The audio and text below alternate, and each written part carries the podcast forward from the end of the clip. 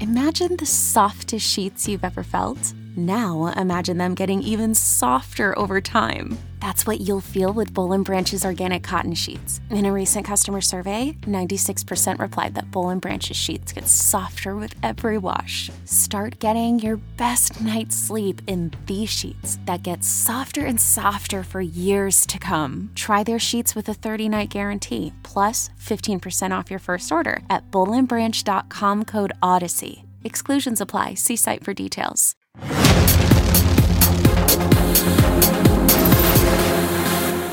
Welcome to season two, episode 12 of Comic Book Nation, the official podcast of comicbook.com. I'm your host, Kofi Outlaw, and with me today are my two co hosts for the day. Mr. Charlie Ridgely's here. What up?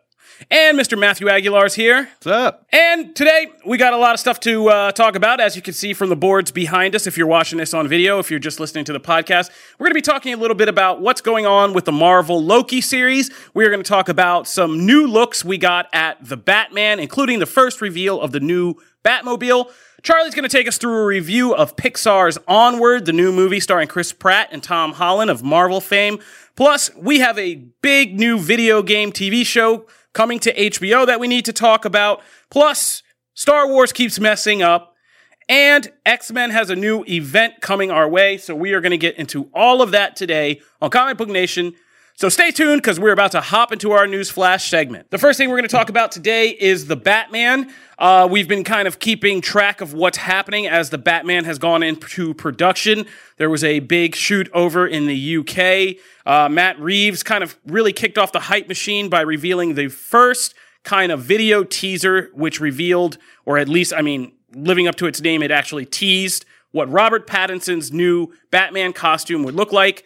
Um, but it left out a lot of the details. Only we mostly just got like the bottom half of the cowl and the top half of the chest. But then we got those set photos that we talked about where we got to see a stunt performer on a motorcycle in the full Batman costume. But of course, the caveat to that was that the costume for a stunt performer is just a replica. It's not the full official costume that the actual lead actor will wear, especially in an action sequence like a motorcycle sequence. And so we still really, even though, you know, that comicbook.com was saying first look at the Batman suit, it wasn't the first official look. But this week, director Matt Reeves, director of the Batman, dropped a new set of teaser images, which were kind of continuing the same moody and atmospheric vein as the teaser video for the costume. And they showed Robert Pattinson in his full Batman costume standing next to the new Batmobile which, of course, again, if you're watching us on video, you can see it right over my shoulder. If you are kind of listening to this, make sure you go to comicbook.com DC if you were living under a rock and make sure you know what the new Batmobile looks like. So, of course, we got to talk about this new Batmobile, what it is, how it fits into the larger aesthetic we've seen from the Batman. And of course, now that we've gotten a much more official and detailed look at the costume, we can talk about that as well. Um, I'll just kick it off by saying the Batmobile is very much, uh, I wrote an article about it's in the vein of the 1980s Batman comic book Batmobile, which was also kind of a sports car that was like loosely modded, modded to just have like bat fins and things like that. Um, it was the car that Jason Todd, of course, stole the wheels off of when Batman discovered him and started that whole origin story. And if you look at a chart for the Batmobiles, it was pretty much the Batmobile design for pretty much all of the 80s, except for Frank Miller's Dark Knight Returns tank, and then eventually the Batmobile from Batman 89, which changed the entire concept of the Batmobile thereafter for a long time. So there's nice comic connections to this Batmobile.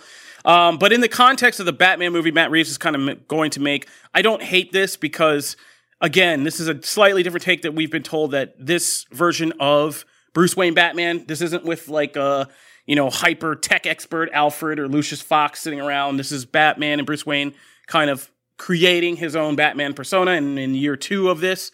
And so this looks like a car that a billionaire who's trying to keep a secret would take into a cave and mod to be his kind of superhero car. It looks like a sports car or an American muscle car that has a flux capacitor and one of those Fast and Furious like rocket engines attached to it. Yeah. Um, it's dark, it's foreboding, and and I think it looks like, like I said, it's rooted in the comics. There's nothing for me personally to hate. I know people will have other opinions. But I also think that there's room, plenty of room for it to get upgrades later and to become something more of a kind of elite tech Batmobile than you know as this career goes on. So so far, I'm not hating it.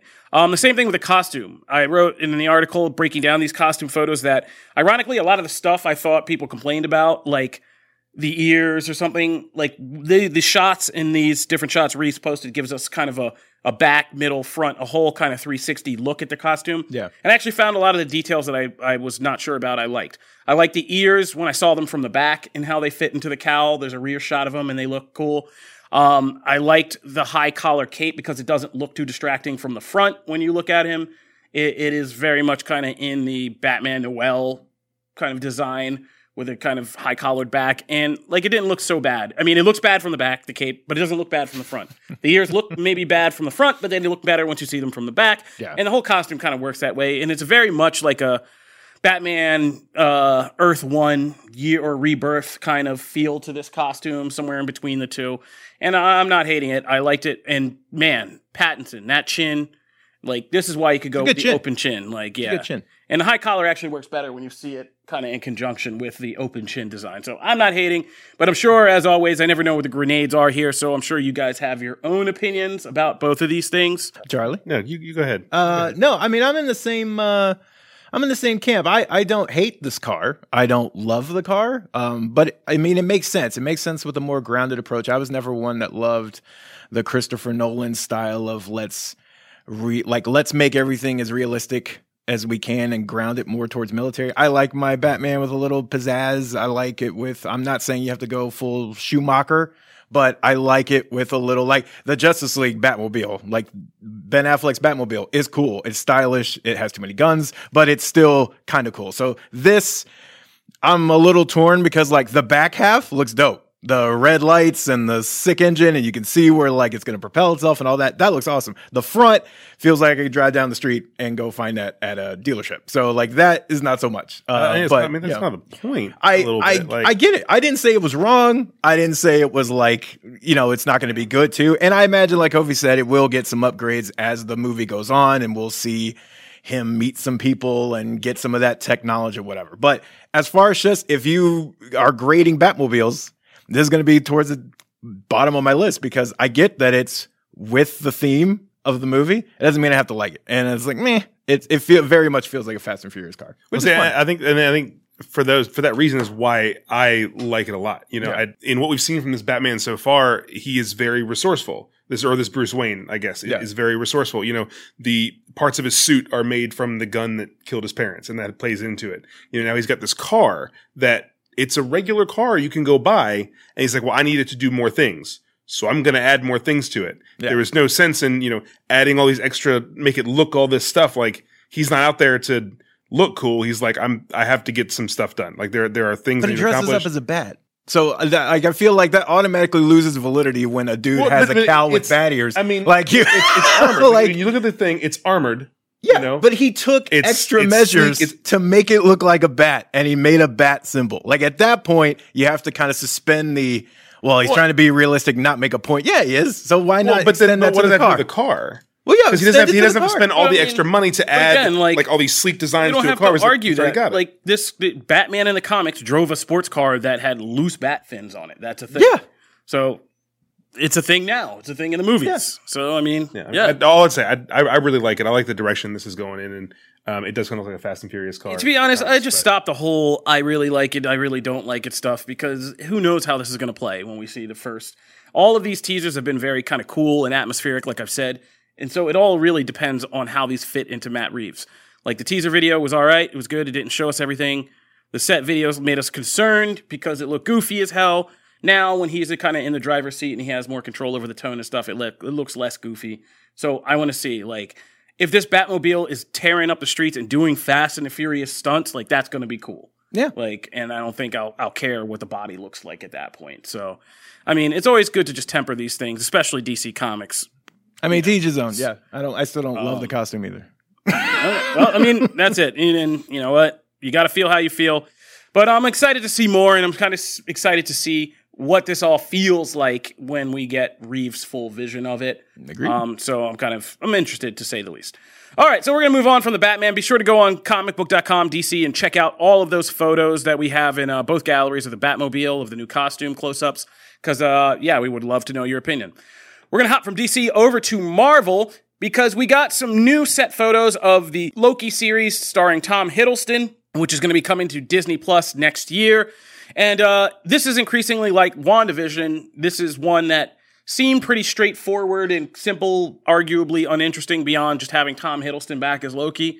But as we begin to learn more and more about the series and see kind of set photos that reveal how this series is going to be tied into the larger Marvel Cinematic Universe, it's certainly getting more interesting by the minute.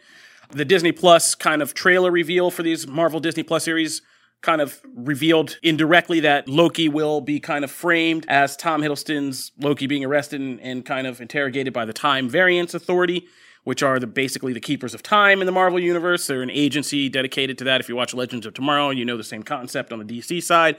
Um, so these set photos we got this week showed kind of a very well suited up Tom Hiddleston Loki back in his classy suit, being arrested by the Time Variance Authority. They gave us details like who Owen Wilson's character will be. Uh, we broke the scoop. Brandon Davis did that he was going to be appearing in Loki, and at the time we speculated, you know, as much as we some people wanted to see him play Kang or something, we speculated it would be kind of funnier to have Owen Wilson be a Time Variance Authority agent who's trying to interview Loki. Um, and playing off and riffing with Tom Hiddleston. And it sounds like from the set photos, it seems like that's exactly what we're going to get. Is he's going to be some kind of agent in the Time Variance Authority, and I would imagine him just kind of sitting down and having these crazy kind of dialogue scenes with Hiddleston will be pretty fun. Uh, we also got a look at a female character whose costuming makes the suggestion that we are going to get possibly female Loki or the Enchantress. We're leaving the door open to both, I think, right now in it. Um, although we didn't, I didn't recognize the actress. Like, did anybody? I don't know if anybody did any more digging, but it didn't seem like it was a major actress or star. So I'm kind of like, eh, I don't know. Oh, for Enchantress, you mean? Uh, I mean, she's the girl who would be Enchantress is uh, Judith from Walking Dead. That's the person that they've seen attached to the show. Um, but we have no official like from Marvel. That was literally like an IMDb Pro. Someone updated the database and, and linked Judith uh, to the show, and I forget her real name, so I know it's Judith. Uh, but uh, it would be interesting. I mean, if that if that element, both elements are interesting in their own way because that Lady Loki storyline is fantastic from uh, that Thor storyline where all the gods kind of came back to Earth and uh, were indifferent people, and Loki ended up screwing over Sif, and that's how she gets. That's how Loki gets that body. Though Loki's been a shapeshifter for like a long time, and even post that event now is kind of goes back and forth. Uh, so that event could be here. As far as Enchantress, Loki gives Enchantress those abilities, and it's kind of like not a mentor thing, but it's this weird dysfunctional relationship. So both are really interesting if they turn out to be the case. It could be all of it, right? I mean, it could just be this weird mashup of all of that. Yeah, and it is so. an actress, so it, it is possible. I, am going to revise that. Um, yeah, this could be a major Marvel character like Enchantress. Uh, the actress playing her is Sophia Di Martino, who was a star of Into the Bad Into the Badlands. So yeah, I mean, they actually did cast a legit, like you know, a known actress in this. So we'll find out more. But the Loki series seems to be increasingly more and more interesting. Like it could kick off a lot of the larger kind of cosmic, multi-dimensional subplots of Phase Four, uh, and I'm kind of getting more and more psyched to see what this is all about, alongside WandaVision and Doctor Strange too. How about you, Charlie? What do you think, Loki? Um, it's been I like Loki. I like Tom Hiddleston, so I've been slightly interested in this, but nothing I've seen so far has got me like the levels of excited I think that other people are uh, for it. I, I, think that the the photos, I mean, they prove that Owen Wilson is in fact in it, which is awesome, and I'm really glad to know that. Um, I love Owen Wilson. I'm excited to see him in this, but it's hard to kind of gauge any sort of excitement for this until I see something. But I do think that Loki provides what no other project in the MCU does, and that's the ability to play with these timelines.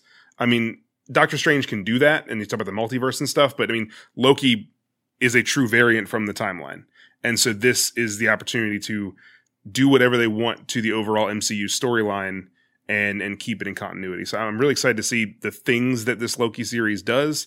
I'm just not sold yet on how they're going to do that. All right, there you have it. If you guys want to check out more and see the photos for yourself and pitch us your best theories about what's going on here, go on comicbook.com Marvel and look up the Loki uh, show under our TV section under Marvel and uh, yeah, see what all has been happening. Moving on from Marvel to video games. So we had something else to talk about, but we had to cut it because uh, just before we came in today and planned the show, we got news that the Last of Us live action project is not dead. We've all been waiting on that movie to come out. It ain't coming out, but it's been saved by HBO, which has scooped it up and is going to now be putting a Last of Us TV series into the works.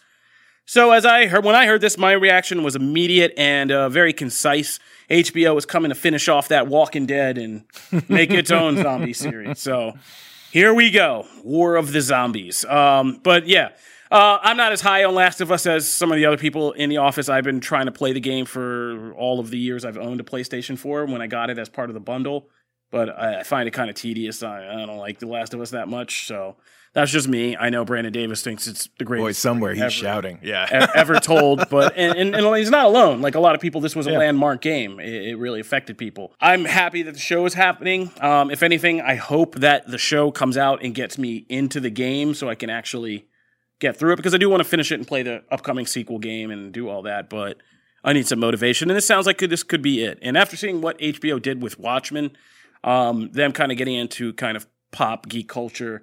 I have a lot more faith in in what can be done with this property. So And, and I mean, this is Craig Mazin's doing the show, and he just did Chernobyl for HBO, which was a huge award-winning hit. It was a fantastic show, a really well-written show. Um, and I mean, deals with a realistic apocalyptic scenario. And you know, this is obviously fictional apocalypse, Yeah. but I think there's a lot of tonal similarities that you can find between the two.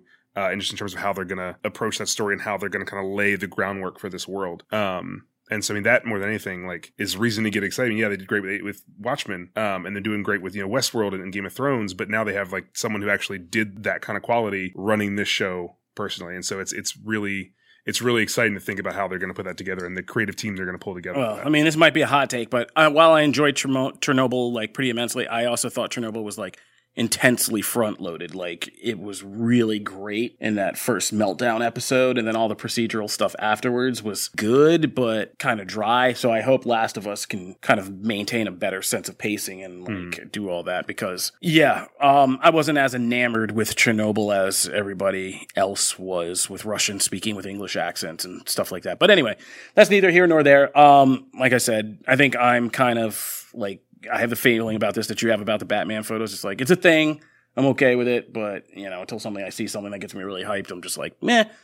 Uh, Matt, what do you think? Last of Us TV series. I think this is the best thing that could have happened to it. I think this franchise lends itself way more to a series than a movie. I agree. Um, so, and it's just because the series is really good. I mean, Naughty Dog is very good at tension uh, in these games. I mean, you you spend way more time running from things in these games than you do actually shooting, and you're throwing bottles, and the way the creatures and the fungus actually like perpetrate the world, and like they're moving, and those weird little squawks they make, like all those little things are way better, are way suited to a show where you can pace that out instead of these, you know, trying to shoehorn that whole thing. I mean, that opening sequence alone, I cannot wait to see HBO do something with that because that opening like 20 minutes of the game is fantastic. Um, and I would love to see them get to some of the stuff we get in like the DLC and things like that. So uh, I'm I'm pumped for. It. I I was I was not pumped for the movie. I could have really cared less about the movie because I didn't have faith that they were going to do it right. and it's been wor- in the works for so Um, It's long. been yeah, it's one of those, right? I mean, it's the same thing with like Halo. I have very little faith in like the Halo stuff until I see it and prove itself because it's been in development. and that's going to be a show too. yeah, exactly.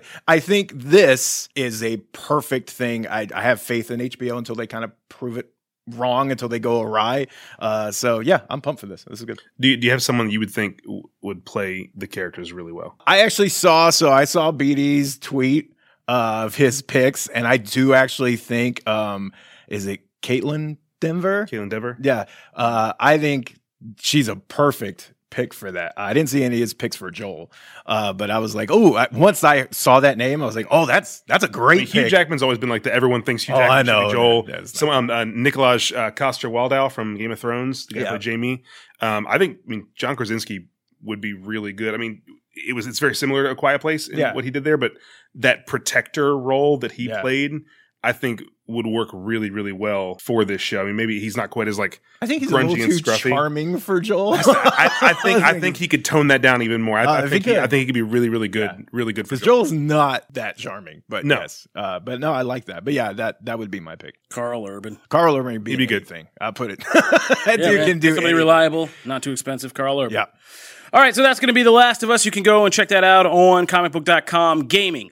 Stay tuned because when we get back for our deep dive segment, we are going to jump into several different lanes of geekdom, and you don't want to miss any one of them. So be sure to come back with us after the break.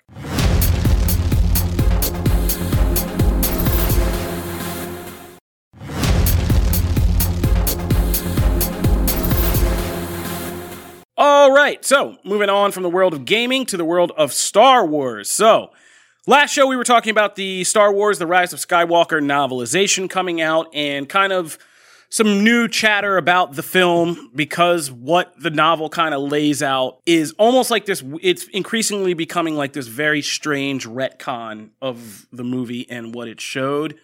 And it's literally them like it feels like lucasfilm is filling in blanks and, and revising a story that was kind of had holes poked in it. So basically here's what we learned just to catch you all up some of the big reveals of the novel, we're going to leave the Reylo stuff alone about Reylo, Ben and Rey's relationship. We're going to focus on the Palpatine stuff. So it was revealed that in the novelization, it's made very clear that how Palpatine kind of survived and it's a very it's becoming an increasingly controversial explanation. Basically, the or, what we got in the origin story in Rise of Skywalker apparently isn't true. Like that story is that Palpatine at some point fathered a son. The son married, had a daughter. Uh, Palpatine was trying to track down the daughter, uh, and the parents sacrificed themselves to hide her on Jakku and not let him get her. That raised the question, the obvious question in the Star Wars fandom was like, wait, Palpatine F's? Like what? Like when? How? What? And so people have been freaking out about that. So the novelization just decides to do away with the whole concept of Palpatine effing and just saying that Rey's true quote unquote dad was not like just Palpatine's son. It was a failed clone of Palpatine. Um, which kind of then goes into this whole bigger explanation that Palpatine for years had uh, used his kind of ties to Kamino and the cloning process to create clone bodies of himself, which is hinted at. We know because he had all those Snoke bodies. Um, but we never knew like what the mechanics of how he was getting into those bodies, out of those bodies, how he was in this other form we saw him in on Exegol. And so the book kind of lays out that he had clone bodies, but he could never perfect a clone body of himself that would last long. Uh, but he had the Snoke bodies. And one thing he had learned from Darth Plagueis, his master, that had allowed him to survive the fall on the Death Star was how to project his consciousness into a different body, basically. That was one form of immortality he had learned. And so when he was falling through the Death Star, he did a kind of X Men style mind transfer into one of these clone bodies. He could then use them to hop into the Snoke bodies and all that. But the clone bodies would always keep failing uh, eventually um, because they never perfected how to do it. So that's why he's all messed up on the planet. So this has just kind of sent fans into an uproar now because they don't know what the hell is going on with this story and they don't know if they even really like it anymore because it just seems like a real big mess of like It seems like it's getting worse. yeah, it is Yeah. getting worse by the second. Like it is just getting it's unraveling really fast.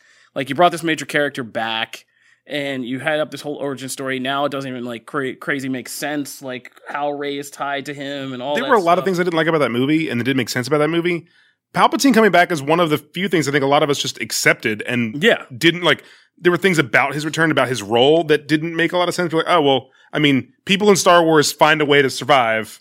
Yeah. Okay, I believe he's back. Oh, he apparently like fathered a child. Weird. Don't know when that happened or how, but okay, I can believe that. Like these were not questions that I wanted or needed answered, no.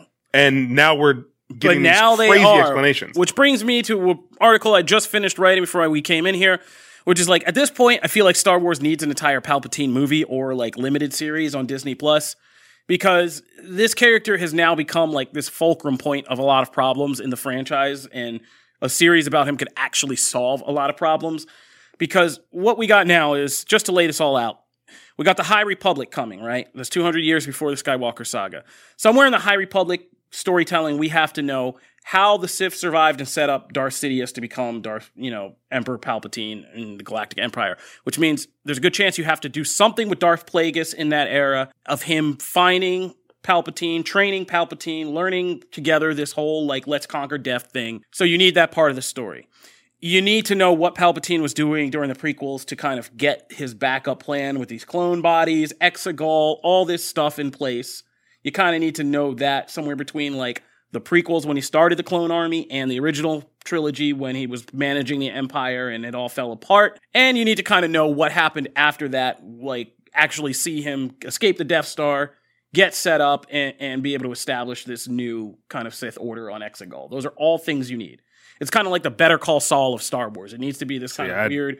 But doesn't Prequel- that make I it disagree. in the wrong hands? In the right hands, yes, that could be a very Hickman like, hey, I have the ability to like rework a bunch of threads that no one bothered to finish.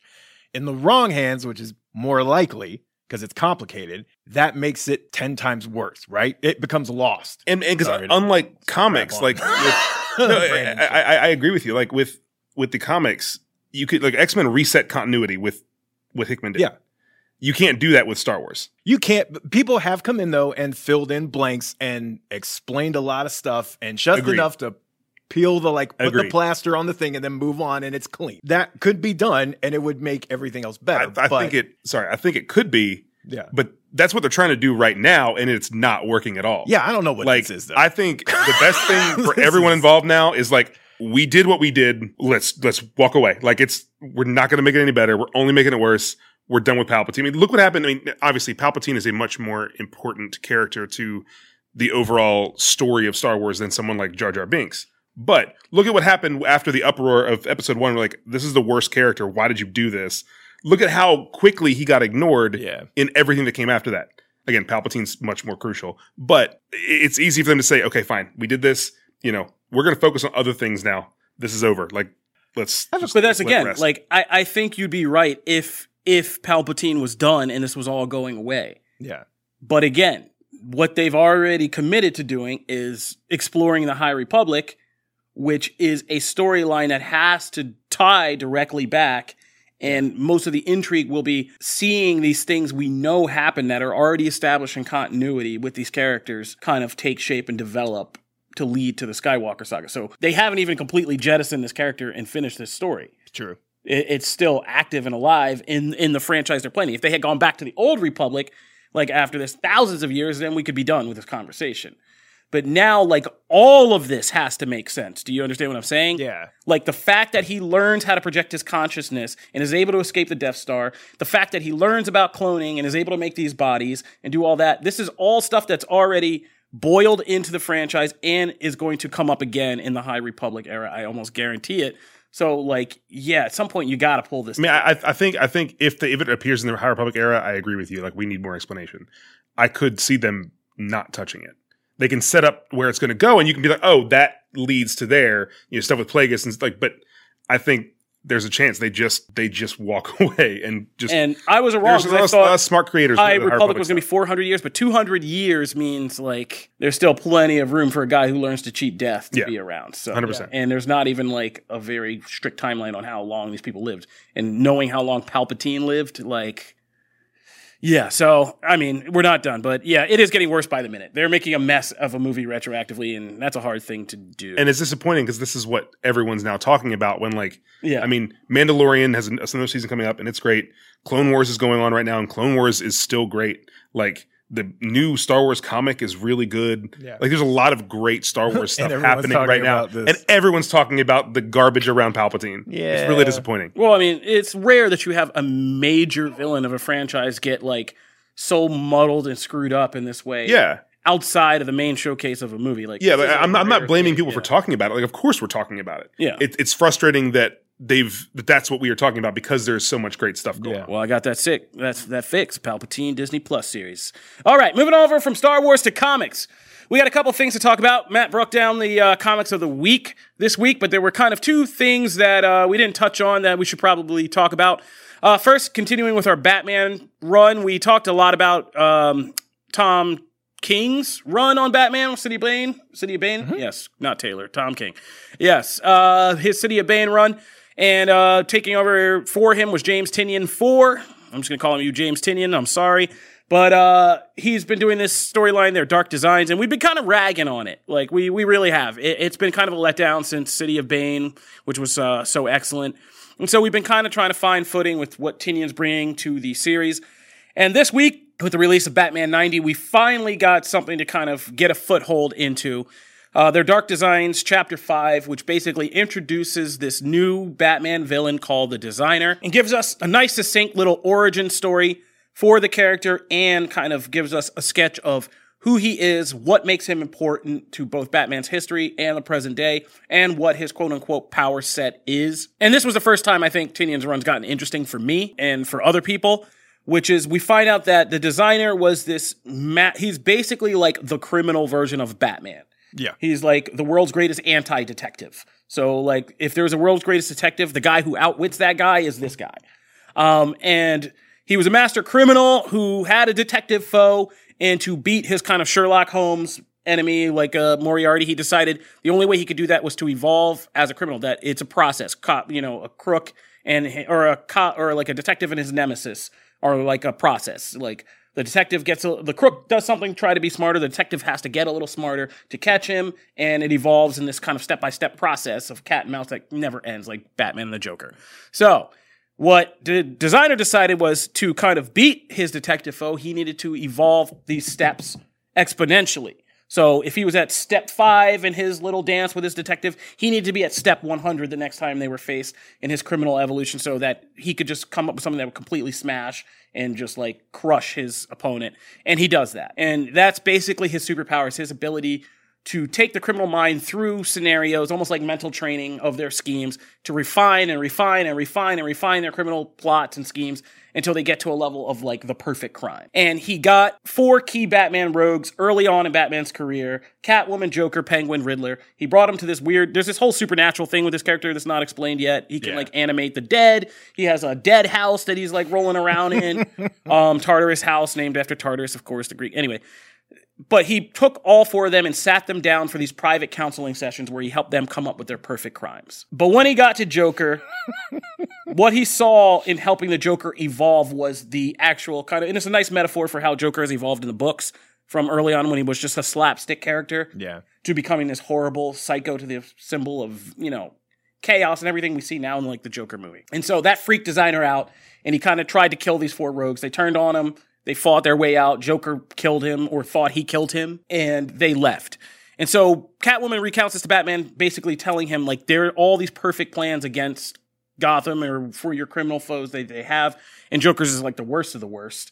And that's kind of setting up this Joker War arc that's coming because, and I was telling Matt, um, it now has me more interested in Joker War because to give you a taste of what these are, Catwoman at the end of the issue, the big cliffhanger is he she reveals that what her perfect plan was when talking to designer was not to do petty theft, but to commit like one of the biggest thefts in history, and it was to take the entire Wayne family fortune and assets away from Bruce Wayne and put them in the hands of Selina Kyle. That was his master scheme with her. And so then now that this guy's back from the dead, Batman's like freaking out because apparently that plan is going to still be enacted with or without Catwoman, regardless. So Bruce Wayne's about to It's maybe lose all this money. through, you know, she's going to have a baby from him and then she's going to get the baby to take the assets from the father and give, you know. hey, maybe. Hey, people have made babies long, for long con. people have made babies Very, very long con. People have made babies for much stupider reasons, so that's a good one. But um, yeah, so this kind of set up an interesting new Batman villain. Uh, I don't know what the supernatural stuff is. I don't even think it's needed. I like the master criminal angle, but that's neither here nor there.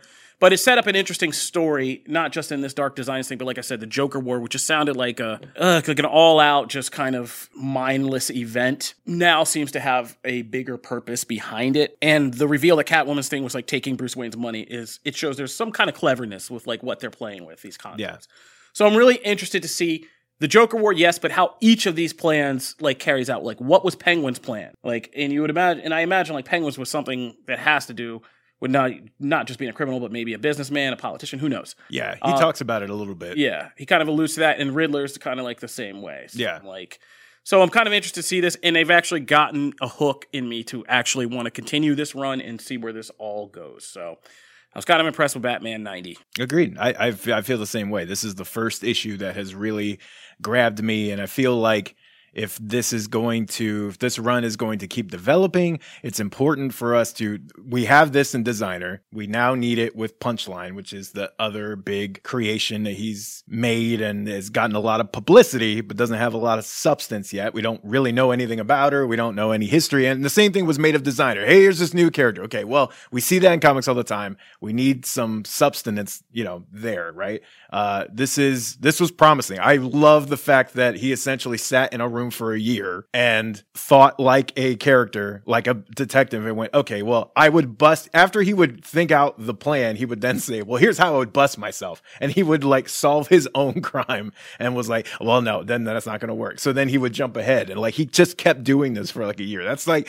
that's really interesting. Um, and I, yeah, I agree with you. I think it takes us to it. there's a place where Catwoman talks about like the look on Joker's face after the meeting, and is like at that point, like I saw like a, a switch flip, and his eyes were different, and he he now saw all the potential that he had, and you know, because at that point he wasn't doing poisoned poisoning the reservoir and like killing a bunch of people. wasn't doing like balloons full of like gas and he wasn't doing that stuff. And now we've seen that progression. So it's it's really interesting. I would like to see his Batman uh, come in just a little. Like King's Batman had a very like uh compassionate side and a and a warm side. There was a good mix of that sternness and bluntness that we see with Bruce all the time and a compassionate side. And his doesn't quite have that yet uh, especially when he's dealing with Selina so I I do want to see that more um, especially because we're going to have King's Batman Catwoman series to compare it directly to at some point this year. So I would like to see that. But overall, it, it finally has its hooks. I'm excited. All right. So that was Batman. Uh, we didn't, we kind of let this one slip through the cracks because I didn't know this was a thing, but apparently I was writing something today and it's a thing. So we've been kind of assessing, uh, we did a long breakdown of Marvel's X Men reboot, Dawn of X, and the whole House of X event series. Uh, and we've done some reviews on the show, but they kind of dropped off lately because the books have kind of dropped off lately, largely, and there hasn't been anything. And I was just writing a piece saying, like, while there are a lot of interesting ideas House of X established and Dawn of X has kind of taken further, there isn't like a whole lot of overarching purpose to this. It just feels like a lot of meandering. The books feel inconsistent and disconnected, even though they're set in the same kind of world around the same event. And so I've been just kind of wondering when is this all going to piece together and we're going to get something more meaningful? Because House of X was built on moment to moment, moment meaningful action in events. And setting up things that we were kind of so excited about at the time could be major arcs in X Men books for years to come, just with the different timelines of Moira X and all of those things becoming real or not real or changing and shifting. What we've gotten is more of a just a day in the life of Krakoa and world building here is how the world reorders around Krakoa kind of exploration. we've had some quirky new villains, some scary new villains, things like that, but nothing really big. But at C2 C2 E2 at Chicago, it was revealed that we are getting our first big Dawn of X crossover that's coming up soon, or I forget when it is. Is it later this year? August, yeah, something like that. Uh, and it's going to be called Swords of X or another one of this Swords of 10 crap um, that they're going to be trying. So that's coming up. And we don't know anything too much about it except that there is going to be, uh, and when powerful forces from the unknown threaten the new world of the X Men. And it's going to bring every book in the Dawn of X line together. Uh, there's this intro kind of promo graphic for it. And while I'm kind of happy to see the first Dawn of X big event happen, I'm not real confident in this one yet because, like I said to Jim jokingly, and after looking at the infographic, I'm like, this is called Ten of Swords, and it's a picture of all the X Men, like a bunch of Dawn of X characters, and they're all holding swords of different forms. That seems so stupid. so, okay, so I was not, I'm still not to the level of like confidence that I was of House and Powers or anything like that. However, what I what I will say is my opinion has has improved a bit after reading Hickman's kind of take on this. So essentially, he admits even in an interview that, you know, they're still playing around with the dawn of X. Like this world, they're still kind of just like trying stuff. And and this is kind of an, a crossover. They don't want it really to be an an event because they're trying to make it like an old school crossover where like the X books used to cross over all the time and have little mini events and they haven't really done that to them in a while. It's it's been like always tied to something greater in the Marvel universe, some big giant thing. So this is more harking back to that. It's a 15 parter, which is nuts. Yeah. But we used to get a lot of long stuff in the in the day, like Yeah. back in the day with X Men. And that's what I grew up with. Executioner Song, Exactly. Operation Zero Tolerance. And like I have a lot of good memories of those. Like some of those, like not all of them were great, but I still have fond memories of. So this is something in that in that vein. Um what he said was t- there will be 10 swords that be that are the focus. There are other swords and things like that. I don't know how the sword thing fits in. I honestly think someone at Marvel was like, look, we have a bunch of characters that have swords. we want a reason. Like Nightcrawler, everyone loves Nightcrawler's sword. He never gets to use it. I think honestly it was a bunch of people just like, let's let's just find an event for that. There are some really important swords on this cover. Um, you know, one of the biggest uh ones is the one that Wolverine uh is holding, which is the uh, Muramasa sword, uh, which is actually like got a piece of a soul in it, part of it. Uh, we also have uh, there's like swords that I'm interested to see this because if you look at some of the the old school swords in here, uh, like the Phoenix Force sword, uh, the one that just got created, the Cerebro sword that was from the pieces of Xavier's helmet. Uh, there's some also some older other swords. Uh, the Gorgon uh, has a sword. Uh, we don't know which one it is. He actually had two ancient swords at one point, and Hickman is the one that kind of took those away from him and buried him somewhere. So like we imagine those will come back. So there's some interesting things that if all brought together with someone like Hickman running it, it could be interesting. I I won't write it off yet because after seeing what he did with House and Powers, I can't like just not like I can't just go like it's going to be crap. Well, here's why I am writing it off already. There's too much Excalibur in this image. There's Way a too much Excalibur. in this image. And it's written by one of the writers. It's co-written by the writer of Excalibur. Yeah, Tini Howard is writing, is co-writing. Now she also writes Strike Force, which is good. but Excalibur has not been my favorite. And this unknown force kind of freaks me out because it feels like the storyline could be more Excalibur than House of X. It's true. Um, if this is something from the mystical world, the demon realm, all stuff that was established in House of X. Yeah. Um, Apocalypse has got his demon killing sword in that picture, his scimitar thing. Yeah. So, like, yeah, and that was a big door that was open, literally and figuratively, in House of X, and then in some of the very first Dawn of X issues. This kind of portal island, the partner to Krakoa that it merged with again and had island sex with, um, and opened a door to the demon realm. Like, that's all going on. And if it's a big mystical thing that's built off Excalibur, it, it will feel more like a cry for help for those books to put focus back on those books than anything in the larger House of X line. So Yeah. I'm wondering which way they're going with this because they've already said, but there will be other crossovers like after this Well, he uh, said there's another one coming in December. December. So like yeah. So I'm like, So this is like a mini crossover, and I'm like, are you just trying to save like Excalibur and Fallen X and The, uh, like, shields like of 10. Yeah. but all right, we'll be keeping an eye on um, uh, Swords of X or Swords of Ten and the whole Dawn of X line. So be sure to stick with us with that. To close out the show today, Mr. Turn Up Charlie is going to live up to his name and turn up for the new Pixar movie Up. Charlie, it's your time. Give us your uh, latest review and tell us about anything that came out of a dragon's butt in this movie. Nothing came out of a dragon. Actually, yeah, nothing came out of a dragon's butt in this movie. I had to think because there is a had to little, think about it. There is a dragon because th- th- their their um their uh their like their dog is a dragon. It's like a little pet dragon. So I had to think like, was there a joke with the dragon and a butt? There wasn't. So nothing out of a dragon's butt in this movie.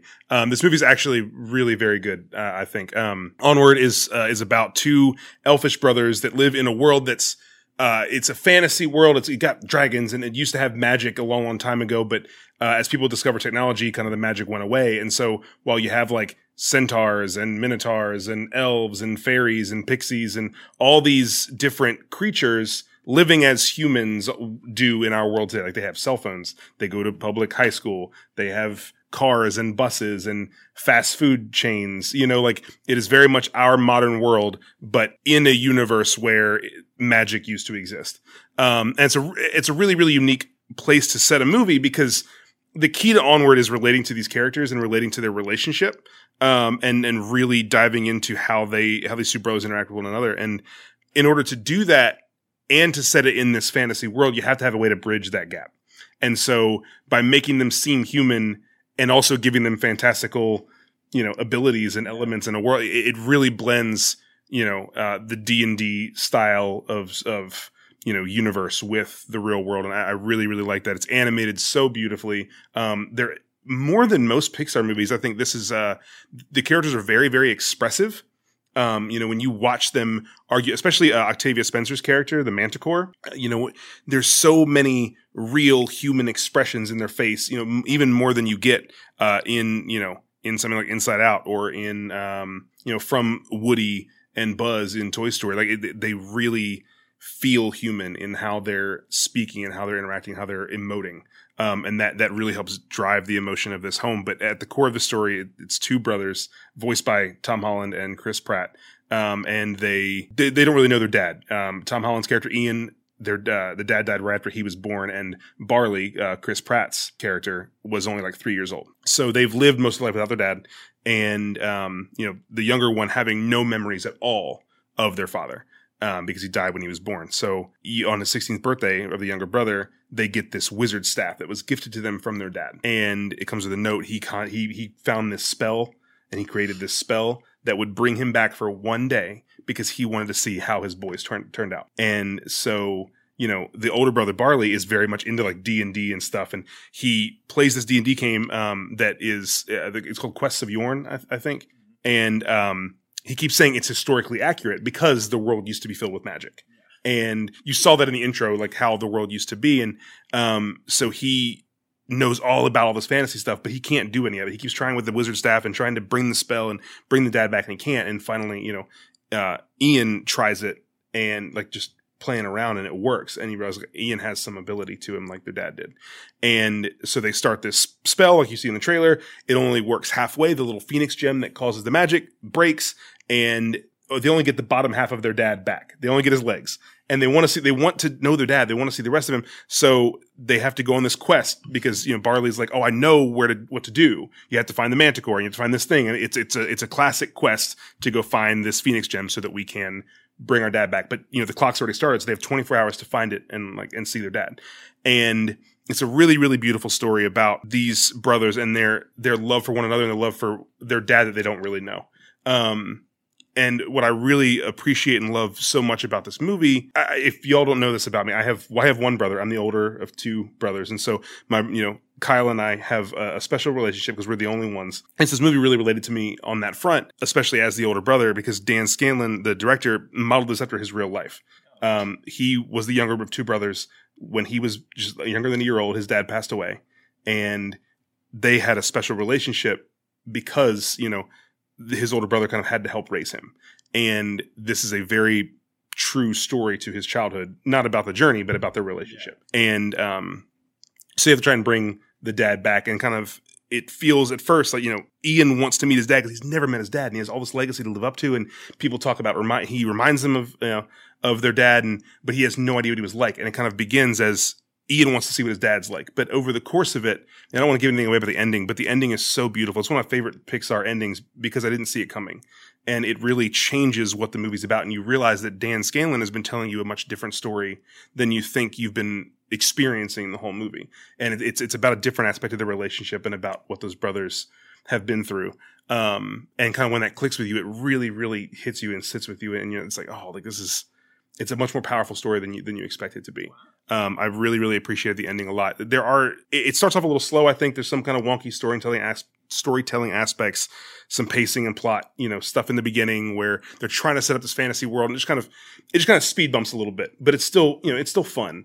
And as that world really gets built and as the story goes along, it really comes in its own and, and it ends so well, which is the opposite, I think, of a lot of Pixar movies that start so great. And the ending, the ending's always fine you know, but it's kind of like predictable or, you know, it's kind of formulaic with Pixar movies. This, you know, started okay. And then it, I think it ended on a real, real high note. Um, and I really, really love the, the story that it ended up telling. Just to really quantify it, uh, where would you rank it in kind of like recent pre- Pixar releases? So I'm actually I started putting together a list next week on comic book. I'm going to have a, a, ranking of all the Pixar movies. There's 22 now.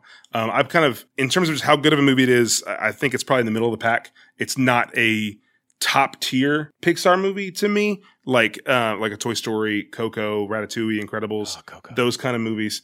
Um, Go, go. but I, I do think it's just a step down from that. I, I think it's right there with you know Monsters Inc. and uh, Finding Nemo, and and it's it's right there for me um, in the middle of those. But I Taking think gender into account and, and the story being aimed at, you know, brothers versus, you know, girls, how would you compare it to Brave? I mean I I like it better than Brave. I think as a movie, as you know. Good or bad, like as a quality of film, I think it's right about the same. I think you know part of it's the personal connection I have to this story. Yeah, that's why I said. Um, so. I, I I I like it better, but I think quality wise, it, it, it's right there with. It. I think Brave's a, a pretty underrated movie. yeah, this one one's already seems and underrated. That's yeah, and that, that's that, what I really feel about this is going to be like a Brave or a Toy Story two or a Monsters University, which is Dan Scanlon's other Pixar movie, um, where it's not going to make a ton of money this week. I mean, it's going to win the box office, but it's not going to make like 180 million dollars like Incredibles two did, you know. Uh, and you've already got some critics, some reactions are kind of like, well, I mean, it's fine, it's Pixar, but it's okay. And I think that that's going to kind of change. The narrative's going to change over time, and it's going to be looked at as one of those like underrated gems of Pixar. Well, I want think to tell you you're stupid, life. Charlie, but you've been proven right about cats over and over again. So I'm not going to make the same mistake twice. But uh, so cat. we'll see what the evolution of Onward is. Uh, you guys go out and see it if you've been wondering, and uh, come back and let us know what you thought.